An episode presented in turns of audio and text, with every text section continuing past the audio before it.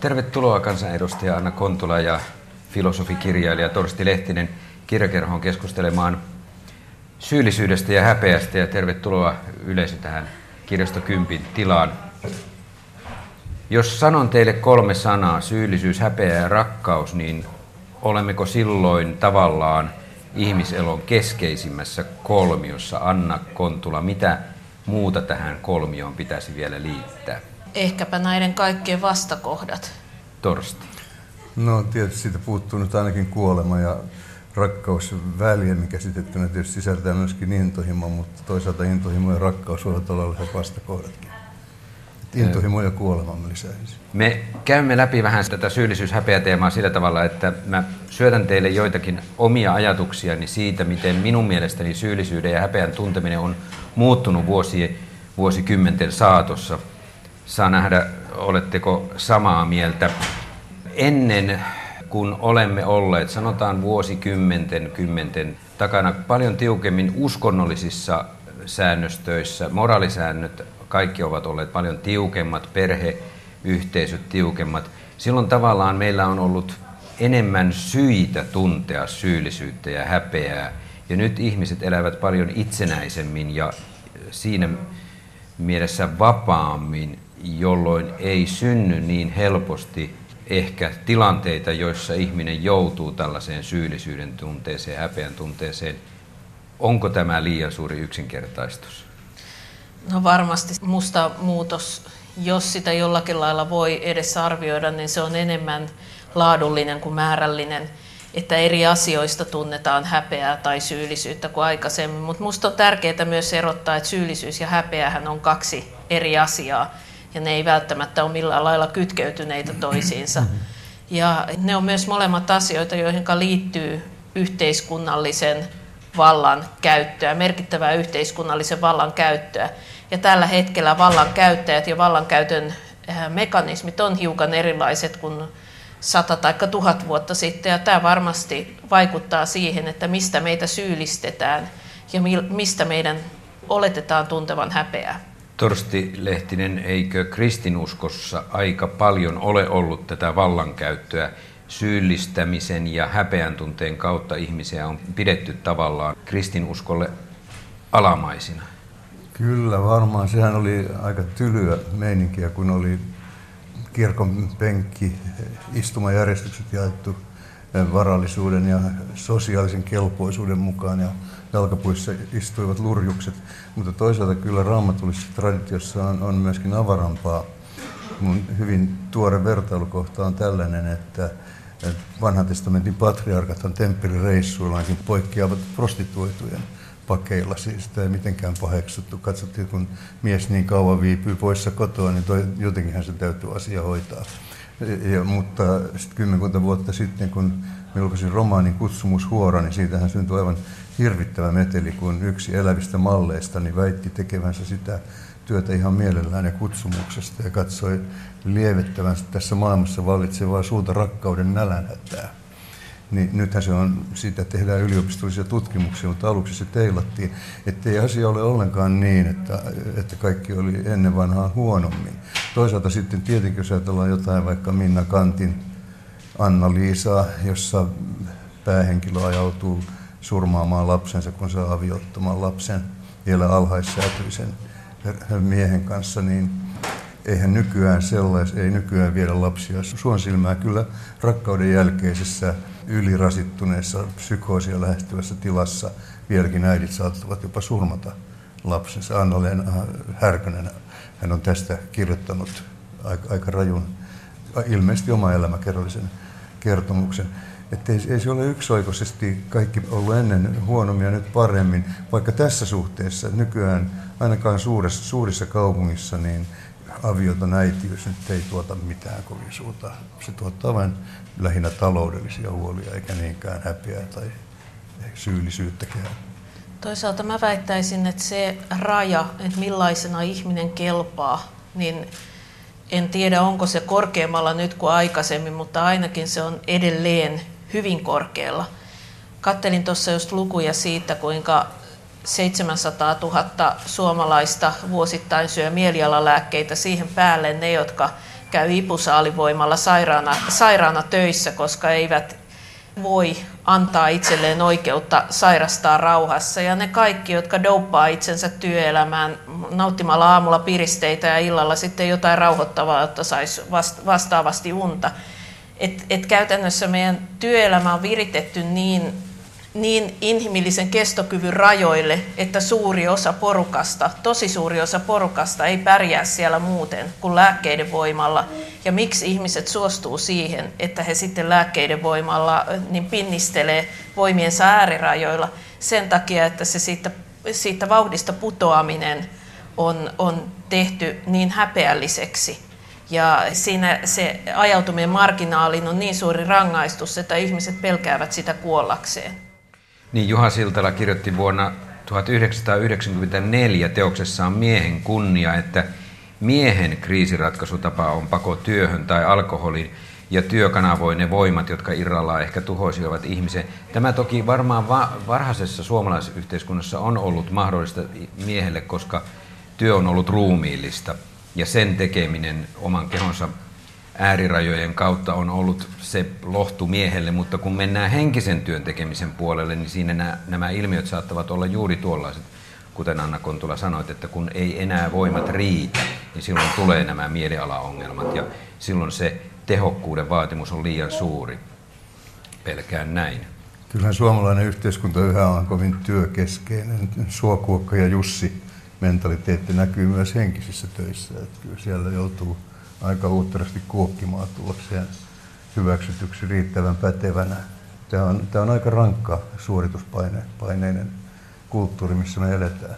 Ja sitten siihen liittyy tietysti ne kaikki muut, että et, et siihen hyvän työntekijän rooliin ei kuulu pelkästään sitä, että sä teet työsi kunnolla, vaan siihen kuuluu myös yhä useammassa ammatissa, että sä näytät oikeanlaiselta – mikä edellyttää vähintään sitä kuntosalilla käyntiä kolme kertaa viikossa ja, ja tota, että sä olet siellä töissä oikeassa mielialassa, että sä et voi mennä sinne väsyneenä huonosti nukutun yön jälkeen ja, ja mutruilla asiakkaille, vaan että sun oletetaan antava koko persoonallisuutes parhaat palat sinne, sinne työelämään. Ja, ja nimenomaan ne mekanismit, joilla ihmiset suostutetaan tähän piiskaukseen, niin tulee sieltä häpeän ja syyllistämisen koukusta.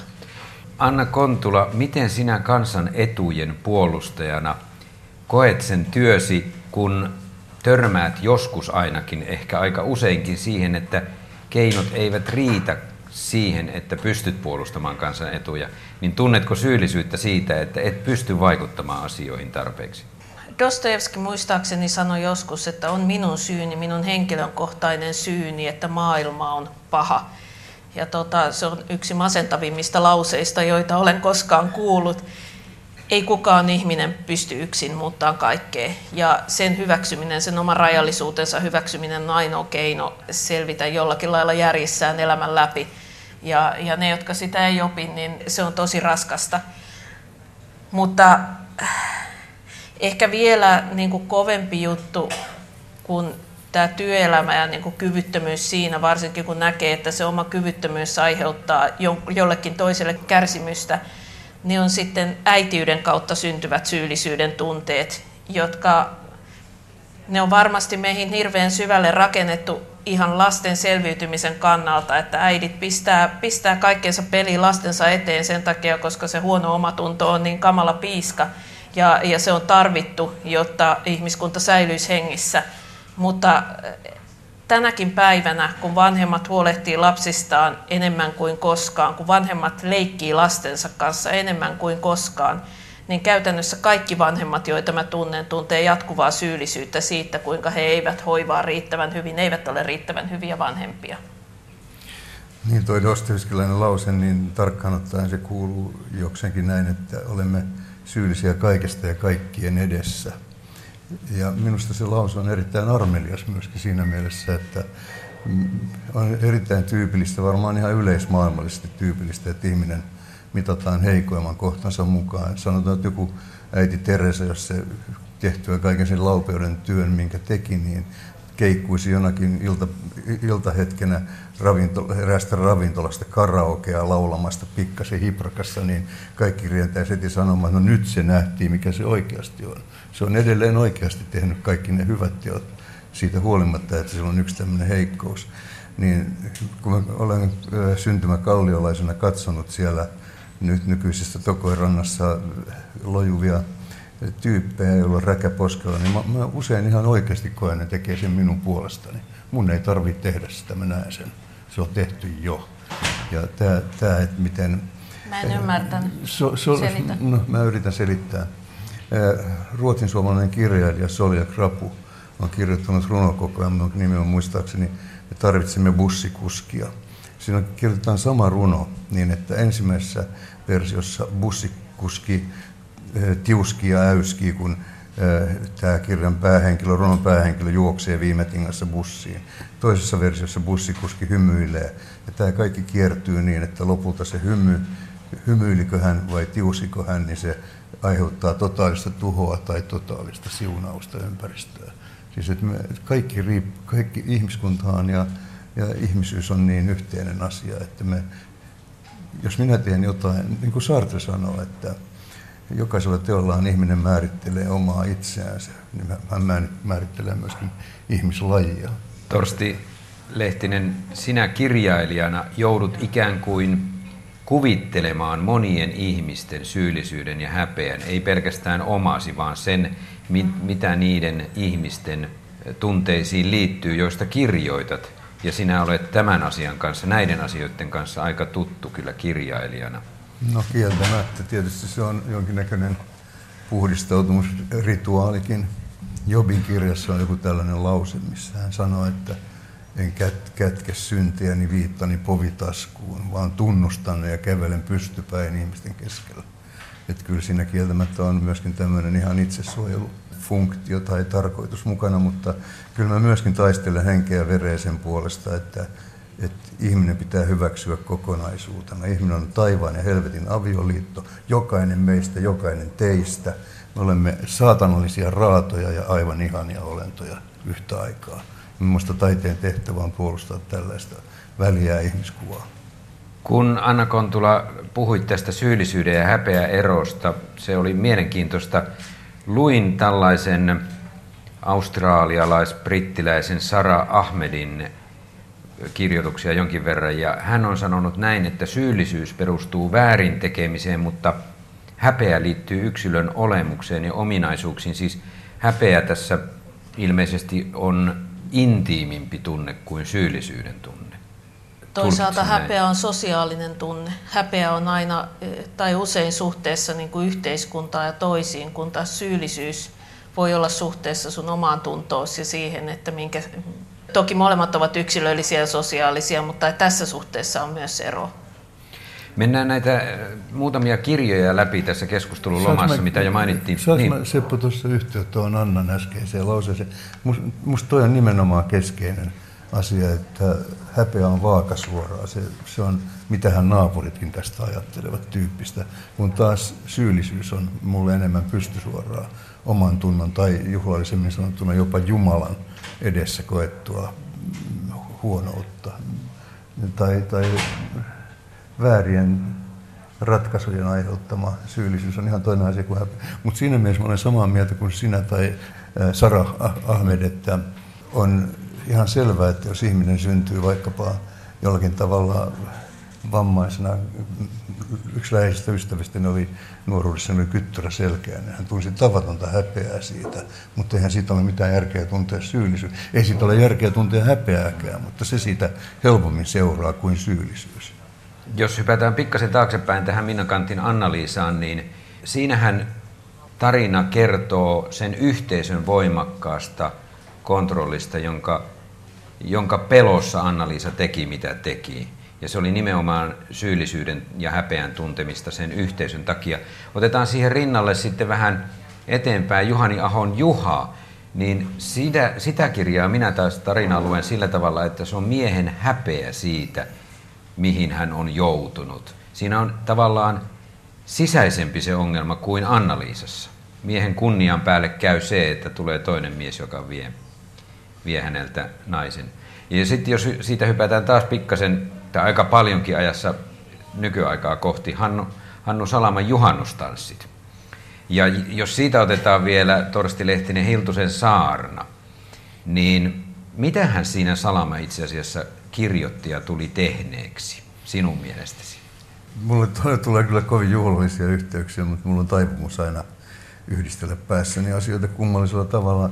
Se nostaa mun mieleeni keskeään mestari Ekkartin, joka sanoo, että Jumalan pilkka on Jumalan ylistämistä. Salamaa innoittaa tämä pikkuporvarinen Jumala käsitys, jonka takana kirkko ja, ja pikkuporvarista ja hän, hän haluaa huhtaa sen vessan pöntöstä syvimpään viemäriin ja sen hän onnistuu aika hyvin tekemään. Minusta sillä ole mitään tekemistä Jumalan pilkan kanssa, mistä häntä syytettiin. Siinä pilkataan pikkuporvarillista farisialaista uskonnollisuutta ja se sietää tulla pilkatuksi. Täsmälleen näinhän Salama itse sanoi oikeudenkäynnissä, että hän halusi pilkata ihmisten jumalkäsityksiä, ei Jumalaa, vaan ihmisten jumalkäsitystä, mutta Anna Kontula, tekikö Salama oikeastaan hyvän työn, koska hän, hän työnsi sen häpeän tuntemisen rajaa ikään tai koetteli sitä ja työnsi sitä kauemmaksi. Hän tarkoituksella kokeili sitä, kuinka paljon ihmiset vielä tästä tällaisesta saarnasta ikään kuin suuttuvat. Nykypäivänä se ei enää suututtaisi, se raja on jo kauempana. Siis ajan tällä sitä, että eikö tavallaan pitäisi taiteilijoiden, kirjailijoiden testata koko ajan niitä rajoja ja jossain määrin työntää väljemmäksi, että me turhista asioista joo, tuntisi joo. häpeää syyllisyyttä. Mä jäin miettimään sitä Anna-Liisaa. On tässä nyt viime päivinä käynyt aika paljon sadannen tai kahdennen sadannen kerran keskustelua siitä, että onko ihan ok, että poliisi tai risteily firman pomo sanoo naisille, että älkää juoko viinaa ja pitäkö lyhyitä hameita, taikka on oma syynne, jos tulette raiskatuksi ainakin osittain.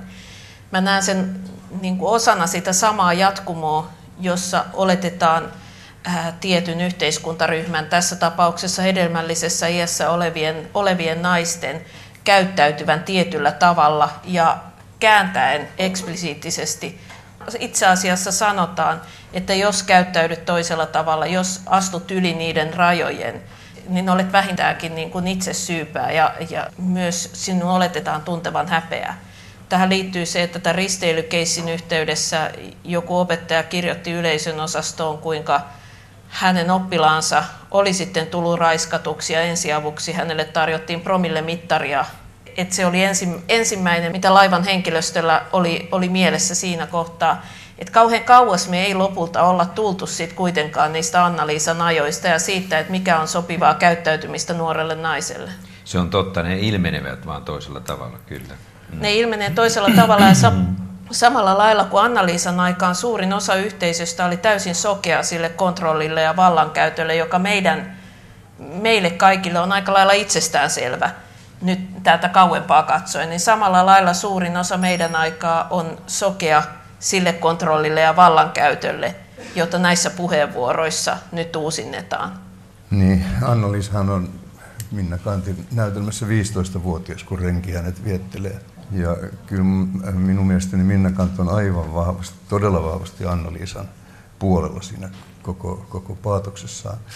Sitten lopussahan tulee tämä Minna Kantin talstoilaisuus, ja, joka on tietynlaista kristillisyyttä. Se tulee esiin, siinähän tulee suuri sovitus. Anna-Liisa tunnustaa pystypäin tekonsa ja hänet armahdetaan. Ja sekä pystysuorasti että myös ainakin aika pitkälle vaakasuorastikin sekä yhteisö että hänen omatuntonsa armahtavat hänet. Se on, se on erittäin vahva puheenvuoro naisen puolesta. Mutta se, mikä mulle tulee mieleen, kun mä näitä asioita ajattelen, niin tämä äskettäin nähty valokuvaraportti naisten silpumisesta jossakin Afrikan maassa. Et siellähän, jos nainen ei ole ympärileikattu eli silvottu, niin hän saa hävetä itseänsä, koska hän on kyseenalainen, kun hänelle ei ole sitä toimitusta tehty. Ja sitten jos sieltä kulttuurista joku muuttaa tänne, joku nuori tyttö, niin hän saa täällä taas voimistelutunneilla hävetä sitä, että se on hänelle tehty. Että suo siellä vetellä täällä, se on kamala tilanne. Torsti Lehtinen vei tämän keskustelun heti nyt sitten minun mielessäni ainakin kahteen kirjaan. Jari Tervon Leilaan ja Snellmannin pääomaan, jossa erilaiset kulttuurit törmäävät ja nimenomaan islamilaisesta kulttuurista Suomeen tulleet ihmiset joutuvat kokemaan sen häpeän tai kunniamurhasta puhutaan. Minun mielestä pitää puhua häpeämurhasta ja häpeäteoista. Molemmat kirjat kuvaavat sitä, millä tavalla nämä eri kulttuurierot törmäävät.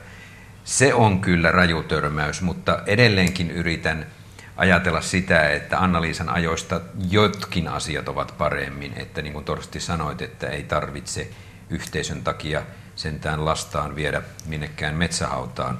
Niin, eikä, eikä nyt ole ihan yhtä raskasta olla esimerkiksi homoseksuaali kuin joskus ennemmin. Mutta vieläkin on sellaista liikehdintää ihan sivistyneissäkin maissa, että pienemmistä, pienemmiltä paikkakunnilta muutetaan suurempiin kaupunkeihin, jotka ovat suvaitsevaisimpia, suvaitsevampia ja sallivimpia. Ei, ei välttämättä olisi ihan kiva olla jossain, sanotaan vaikka tuolla Anna-Leena Härkösen kotiseuduilla, tuolla Jokilaaksossa kaapista astunut homoseksuaali, kyllä sillä hintansa on vielä jossain syrjäisemmissä yhteisöissä yhä vielä ja kova hinta onkin. Niin. Siinä vaiheessa, kun Edith Södergran kirjoitti runoja ja, ja koki sen vierauden olemalla homoseksuaali tai, tai tunsi kuulumansa toisenlaiseen ihmisryhmään mm. kuin niin sanotut normaalit, niin Anna Kontula ja Torsti Lehtinen, niin nythän tänä päivänä meille syntyy kohua postimerkeistä. Eli onko aika yhtään sen parempi, kuten Anna Kontula tässä totesit? Niin, mä mietin tässä just noita Bond-leffoja, joita on tehty samalla formaatilla tosi monta kymmentä vuotta kuitenkin, niin siinä missä niissä ensimmäisissä Bondeissa harrastetaan paljon irtosuhteita ja poltetaan tupakkaa ja muuten se on aika softia, niin nyt näissä viimeisissä tupakkaa ei polteta enää lainkaan, irtosuhteitakin on hyvin vähän. Mä odotan, että koska se niin kuin tulee kondomipaketin kanssa alkuun, että muistathan, muistathan tämän, mikäli elät kuin Bond. Mutta samaan aikaan niin siellä on erittäin raakaa väkivaltaa, jota ei voinut kuvitellakaan 30 vuotta sitten elokuviin. Että tavallaan se, niin kuin mikä on sopivaa ja mikä ei ole sopivaa, niin se muuttuu. Nämä liikkuu nämä meidän hyväksyttävän normit, mutta mä en aina tiedä liikkuuko ne parempaan suuntaan puhutaan hetki hienotunteisesta positiivisesta häpeästä, koska sellaistakin on olemassa. Siis täytyyhän ihmisen osata myös tuntea hienotunteisesti häpeää ja jättää tiettyjä tekoja tekemättä, eikö näin ole, Anna Kontula? Se, mikä minusta on kaunista häpeää, on tietty semmoinen niin toisten kasvojen suojelu, että silloin jos niin kuin, joku ei pärjää jossakin sosiaalisessa tilanteessa tai osaa arvioida sitä oikein, niin ympäristö jollakin lailla suojelee ja, ja pitää yllä niitä kunniallisen ja porukkaan sopi, sopivan ihmisen fasadeja myöskin tämän yhden osalta. Et silloinhan se on eräänlaista solidaarisuutta myös. Mä kyllä mieluummin soisin, että mun tekemisiäni ja tekemättä jättämisiäni ohjaa syyllisyys, siis oman tunnon ratkaisut kuin, kuin häpeä muiden ihmisten edessä. Muistan, kun mä asuin Tampereella pitkähkön ajan, niin siellä... Mutta ajattelen nyt jotain nenän kaivamista, niin eihän se nyt syyllisyyskategoriaa millään Ei niin. No joo. Asuin Tampereella pitkähkön ajan, niin siellä klassisen lyseon seinässä tuomiokirkkoon vastapäätä on tämä kaikista lauseista tylyin ja julmin uskonnollinen lause. Niin silloin ajattelin, Herran pelko on viisauden alku. Mä katsoin, että siinä nyt oikein on henkisen väkivallan apoteoosi pantu oikein kohokirjaimin talon seinään, mutta mä oon myöhemmin tullut siitä toiseen tulokseen. Nimittäin jos ei ole jotain tämmöistä omaa tuntoa, omaa sisäistä, itse vahvasti pyhitettyä herruutta, jonka edessä tuntee syyllisyyttä ja vastuuta, niin silloin sitten ei ole mitään muuta kontrollia kuin tämä vaakasuora, mitä hän naapuritkin sanovat. Ja, ja minusta se on orjuutta. Siis siinä mielessä Herran pelko on viisauden alku, että se tekee tekonsa tämän oman sisäisen herransa katseen edessä, eikä naapureiden valvovan katseen edessä, niin on huomattavasti vapaampi ihminen. Mennään hetki vaikka siihen suuntaan. Torsti Lehtinen, eikö yksi suurin häpeä teko ole se, mikä liittyy olennaisesti kristinuskoon? Se on tietenkin ristiinnaulitseminen. Se oli siihen aikaan nimenomaan häpeän tuottamista eikä kuoleman aiheuttamista. Kyllähän siinä he ristiinnaulitut olivat alastomia ja koirat ja haaskalinnut parveilevat ristien ympärillä. Ja, ja sitten kunnialliset kansalaiset, eli nykykielellä sanottuna pikkuporvarit, kokoontuivat ympärille ilkkumaan näitä ristiinnaulittuja. Ja se, se, se oli nimenomaan häpeä rangaistus. Tässä Anna Kontula sinun kirjassasi Mistä ei voi puhua on eräs hyvin kaunis tarina, jossa mm, vastavihitty piispa lähtee kiertämään eri alueensa kirkkoja ja luostaria ja menee tapaamaan kolmea munkkia. Sä voisit lukea tästä pienen pätkän tästä loppupuolelta, miten tässä tarinassa kävi. He siis asuivat saarella ja sinne piti soutaa. Mm, joo, eli piispa, piispa on tullut munkkien luokse ja, ja saanut siellä vieraanvaraisen vastaanoton, mutta myös havainnut nämä täysin oppimattomiksi. Piispa nuhteli miehiä ankarasti. Ei hän ollut laitaa, että hänen alueellaan toimi niin oppimattomia munkkeja, että kuka tahansa sikopaimen voisi neuvoa heitä rukouselämässä. Vähintään Herran rukous ja uskontunnustus olisi opeteltava ulkoa. Munkit ottivat ojennuksen vastaan pahoilla mielin. He lupasivat opiskella niin, että palatessaan vuoden kuluttua voisi piispa varmasti olla heihin tyytyväinen. Ja he valvoivat koko yön tankkaamassa katkelmia, jotka vieras oli heille opettanut. Aamun sarastaessa piispa soutajineen lähti paluumatkalle. Päästyään jo kauas selälle hän kuitenkin näkkäsi kahden erakoista viittilöivän rannalta. Kohta kolmas juoksi vettä pitkin veneelle, kumarsi syvään ja pahoitteli hengästyneenä, että he eivät vieläkään muistaneet varmuudella oikeaa sanajärjestystä. Piispa tuijotti hetken munkkia, joka nöyränä ja takkupartaisena seisoi hänen veneensä vieressä, vedenpinnan ohuen jännitteen kannattamana – sitten hän kehoitti miehiä unohtamaan vierailunsa ja jatkamaan omalla tavallaan. Mistä tämä tarina tuli tähän sinun kirjaasi?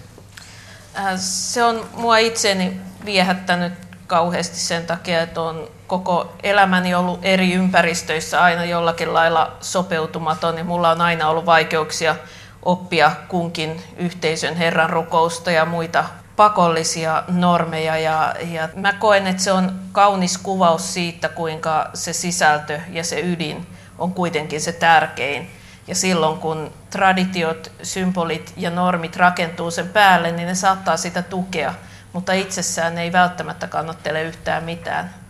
Taisit sanoa, että se on jollain tavalla sinun suvussasi kulkenut tarina tai se on kuultu aikaisemmin? Joo, tämä on tarina, jonka mä oon kuullut omalta äidiltäni ja mä luulen, että on aika vanha ortodoksinen tämmöinen opetustarina, jonka kautta hengellistä traditio on viety eteenpäin. Hengellisessä kirjallisuudessa tarinamuotoa käytetään aika paljon sen takia, että se on monesti paljon kuvaavampi tapa, niin kuin raamatusta lähtien paljon kuvaavampi tapa kuin suora kerronta, niin kuvata niitä oikeasti merkittäviä asioita. Mutta eikö siinäkin ulkopuolelta tuotettu kolmelle miehelle häpeän ja syyllisyyden tunne, kun vaikka he tiesivät paljon asioista ja ymmärsivät maailmaa ja uskontoa, niin he kokivat hetken syyllisyyttä ja häpeää niin. ennen kuin heidät vapautettiin siitä. Se, täm, se tässä tarinassa, joka, joka niin kuin oppi ja viisastui, oli tämä piispa. Kyllä. Tuolla on vastatarina, jota nykyortodoksisessa kulttuurissa kerrotaan vanhasta Valamosta, joka oli tullut Pietarista joku suuren synodin tilintarkastaja syynäämään Valamon asioita, niin heti kun luostari Nikumeeni tiesi, että tämä pikkumainen nilkki on tulossa saarelle, niin hän julisti vesi- ja leipäpaaston. No, tämä Pietarin lihapatoihin tottunut iso kiho ei kestänyt sitä montaa päivää ja sitten kun vene souti kohti ulapalla odottavaa höyrylaivaa, joka vei heidät takaisin Pietariin, niin Ikumeni kääntyi veljeksen puoleen ja sanoi, että tätä lajia ei voi karkottaa kuin rukouksella ja paastolla. Kuulosti jotenkin tuon tarinan veljestarina. Kirjallisuuden tutkija Lea Rojola on sanonut jopa niin korostetusti, että suomalainen identiteetti rakentuu häpeän varaan ja että suomalaiskirjallisuus on kirjoittanut hyvin paljon nimenomaan häpeästä ja syyllisyydestä. Chilman, Snellman, Hassinen, Härkönen, Sofi Oksanen. Kun te luette kirjoja, niin kuinka paljon te kiinnitätte huomiota siihen, että tässä kerrotaan häpeästä syyllisyydestä? Nythän noin kuukausi sitten järjestettiin kriittisessä korkeakoulussa seminaari häpeästä. Eli eihän se ole minnekään hävinnyt, vaan se on aika lailla pinnalla esillä koko ajan. Muodot ovat muuttuneet tietenkin. niin siellä oli puhujana kaksi häpeäaiheisen kirjan kirjoittajaa. Pentti Itkonen, joka on kirjoittanut Thanatos häpeä kirjan ja sitten Paavo Kettunen, joka on kirjoittanut uskonnollisesta häpeän tuottamisen kulttuurista, hengellisestä väkivallasta. Kävin kuuntelemassa sen keskustelun. Se oli aika jännä tilanne, kun se isohko sali oli niin täynnä, että ihmisiä ei mahtunut, läheskään kaikki mahtuneet sinne sisään, että jotenkin tälle näiden asioiden käsittelylle on nyt kova sosiaalinen tilaus juuri tällä hetkellä. En, en mä tiedä, kuinka, kuinka paljon sitä nyt juuri siihen nimenomaiseen seikkaan kiinnittää huomiota, käsitteleekö tämä kirja häpeätä vai ei. Esimerkiksi Kristel Silmanin tuuliajolla Tappion maisemissa. Tappion vai rappion maisemissa. Tappion. Niin, sehän on aivan hurja. Toisaalta siinä on tuo syyllisyys, johon sä viittasit, että mies tuntee häpeää siitä, että hän ei ole riittävä, että hänet hylätään. Tässä Tappion maisemissa niin Kristet Silmanin alterego, joka on ihan ilmiselvästi hän itse, niin hänet hylätään sen takia, että tietysti osittain, että hän on elänyt täysin holtittomasti. Jatkuvasti hän on ollut matkoilla ja hakemassa virikkeitä kirjailijana, mutta tosiasiassa hän on lähinnä käyttänyt ne matkat vierailakseen homoseksuaalisissa bordelleissa. Ja lopulta puoliso kyllästyy ja, ja hankkii nuoren kreikkalaisen rakastajattaren ja heittää Kristet Silmanin tai hänen alterekonsa rappuun, niin siinä on, siinä on häpeä siitä, että hänet hylätään. Hän panee koko, muistaakseni hän tuhoaa koko sen heidän yhteisen asuntonsa, joka ainoan esineen, minkä hän paljaan käsi rikki saa. Ja sitten hän häpeää sitä ja toisaalta kieltäytyy häpeämästä. Ja sitten näissä homoseksuaalisissa seikkailussa, niin, niin siellä on vaikka mitä häpeällisiä tekoja. Se on, se on semmoinen kirja, jossa häpeä yppii silmille kyllä. Jouko Turkka kirjoitti vuonna 1994 ihan kirjan nimeltä Häpeä. Ja Turkkaanhan kyllä liittyy hyvin paljon myös se, että ihmisen täytyy jossain määrin häväistä itsensä, että se kuuluu meille ihmisille. Se on aika raju kirja, kuvaus siitä, miten mies saattaa itsensä häpeään. Mutta mitä sanotte siitä, että ihmisyyteen ja ihmiseen kuuluisi se itsensä tietynlainen häpäiseminen? Mä näen, että ei ole häpeästä muuta pakotietä kuin häpäiseminen, itsensä häpäiseminen. Tavallaan, että se vapautuminen häpeästä käy ainoastaan sitä kautta, että, että lopettaa salaamisen. Sä puhuit tässä, siterasit aikaisemmin pystypäin kävelemisestä niin kuin syntien, syntiensä mm-hmm. kanssa. En mä tiedä, mä en yleensä, mä en muista lukeneeni yhtään kirjaa siinä näkökulmassa, että olisin erityisesti häpeään kiinnittää huomioon. Häpeä ei ole mulle millään lailla merkittävä käsite ja itse asiassa melkein jo kieltäydyin tästä, tästä keskustelustakin sen takia, että mä tiedä häpeästä mitään ennen kuin sit saatiin tämä syyllisyys siihen rinnalle, joka kyllä on sitten tutumpi. Mutta se kokemus, mikä mulla on sieltä omista varhaisista muistoista, että jotain on hävennyt, niin paras keino päästä eroon on tuoda se niin kuin esille, että, että et lakata salaamasta asiaa, joka on jollakin lailla hävettävä, niin useimmiten se häviää ilmaan. Siinä on hyvä keino sitten, jotta se tunnustuksellinen kaunokirjallinen teos ei kuulostaisi kovin sairaskertomukselta, niin siinä on hyvä panna vähän huumorin sokerikuorotusta sen ympäri. Huumori on minusta häpeän erittäin tehokas vastamyrkky myöskin avoimuuden lisäksi. Hyvä Anna Kontula, että saimme sinut ylipuhuttua tähän keskusteluun. Olisi ollut häpeämätöntä. Olisi ollut, kyllä.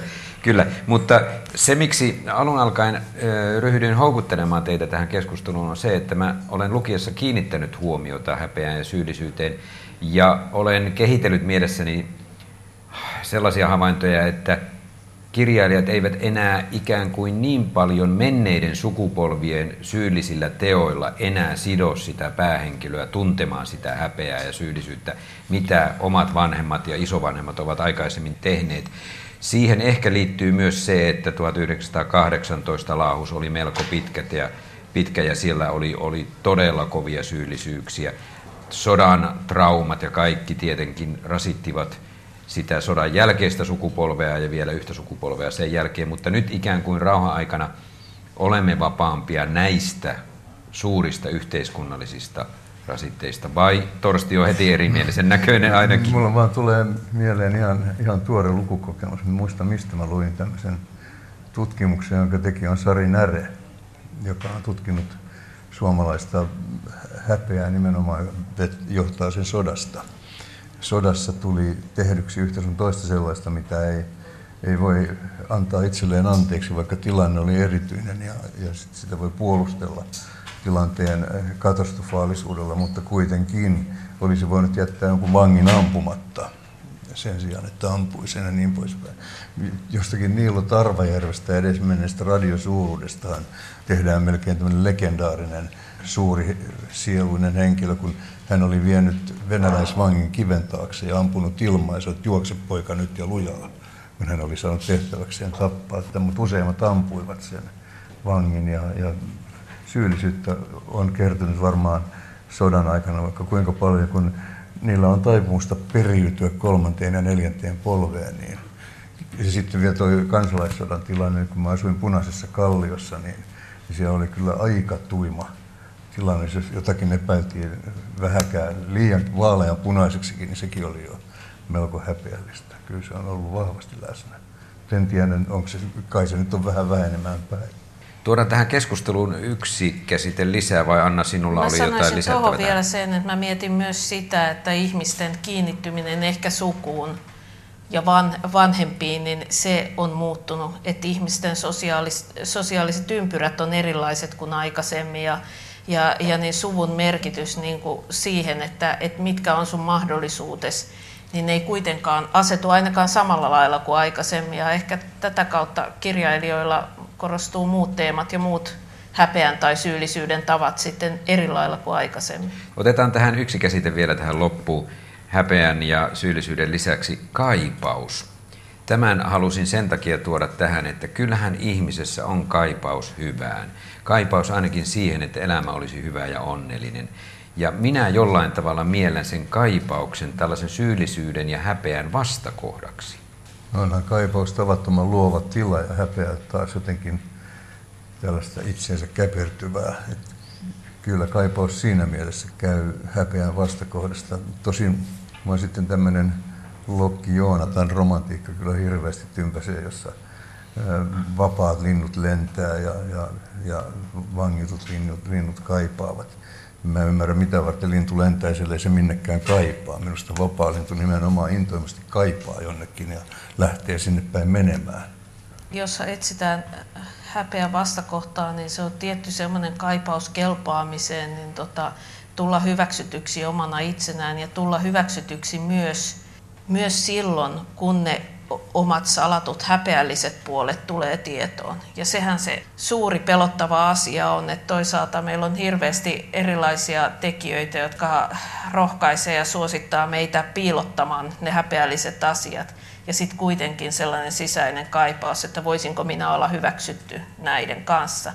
Ja viimeksi mä oon miettinyt tätä nyt tämän viikon, on ollut Arvojen Akatemiassa, joka on luterilaisen kirkon tämmöinen tilaisuus, niin kuinka siellä – siinä luterilaisen kirkon puheessa on niin kuin olemassa tämmöisiä niin kuin sosiaalisesti hyväksyttyjä vaikeuksia, niin kuin läheisen kuolema tai eh, joskus ehkä satunnainen työttömyyskin. Ja sitten on semmoisia vaikeuksia, joista puhutaan ikään kuin noiden toisten vaikeuksina, ei enää meitä koskettavina, vaan sellaisina, joihin meidän pitää suhtautua kristillisellä lähimmäisen rakkaudella, niin kuin päihderiippuvuus tai rikollisuus. Ja ne ihmiset, jotka haluavat kuulua näihin luterilaisen kirkon meihin, mutta sattuvatkin olemaan jossakin kytköksessä johonkin näistä stigmatisoiduista ongelmista tai, tai häpeällisistä asioista, niin joutuvat piilottamaan osan itsestään voidakseen olla sen yhteisön jäseniä. Ja tässä mielessä se vanha, mistä me aloitettiin, kirkon tuottama häpeä jollakin lailla elää edelleen. Niin on se nyt kirottu, että niinkin hieno asia kuin rakkaus tai rakastaminen tai rakastuminen, niin se voi tuottaa suuta häpeää, jos rakastuu vähän vikasuuntaan. Ministeri- ja presidenttitasolla sallitaan rakastuminen 30 vuotta nuorempiin, mutta jos minä rupeisin heilastelemaan niin paljon nuoremman kanssa, niin varmaan tulisi jopa kallion kulmilla, ellei nyt kiveä otsaa, niin mätää tomaattia. Tämä Eeros on jumalista julmin, että ihminen joutuu häpeämään seksuaalisuutta, seksuaalisia kaipauksiaan ja haaveitaan. Minusta ne on voimavara. Ei, ei niitä kaikkia voi eikä pidä ryhtyä suinpäin toteuttamaan, mutta kyllä niiden kanssa on hyvä olla tuttu. Niistä saa paljon voimaa. Hyvä. Kiitoksia Anna Kontula ja Torsti Lehtinen. Kiitos. Kiitos.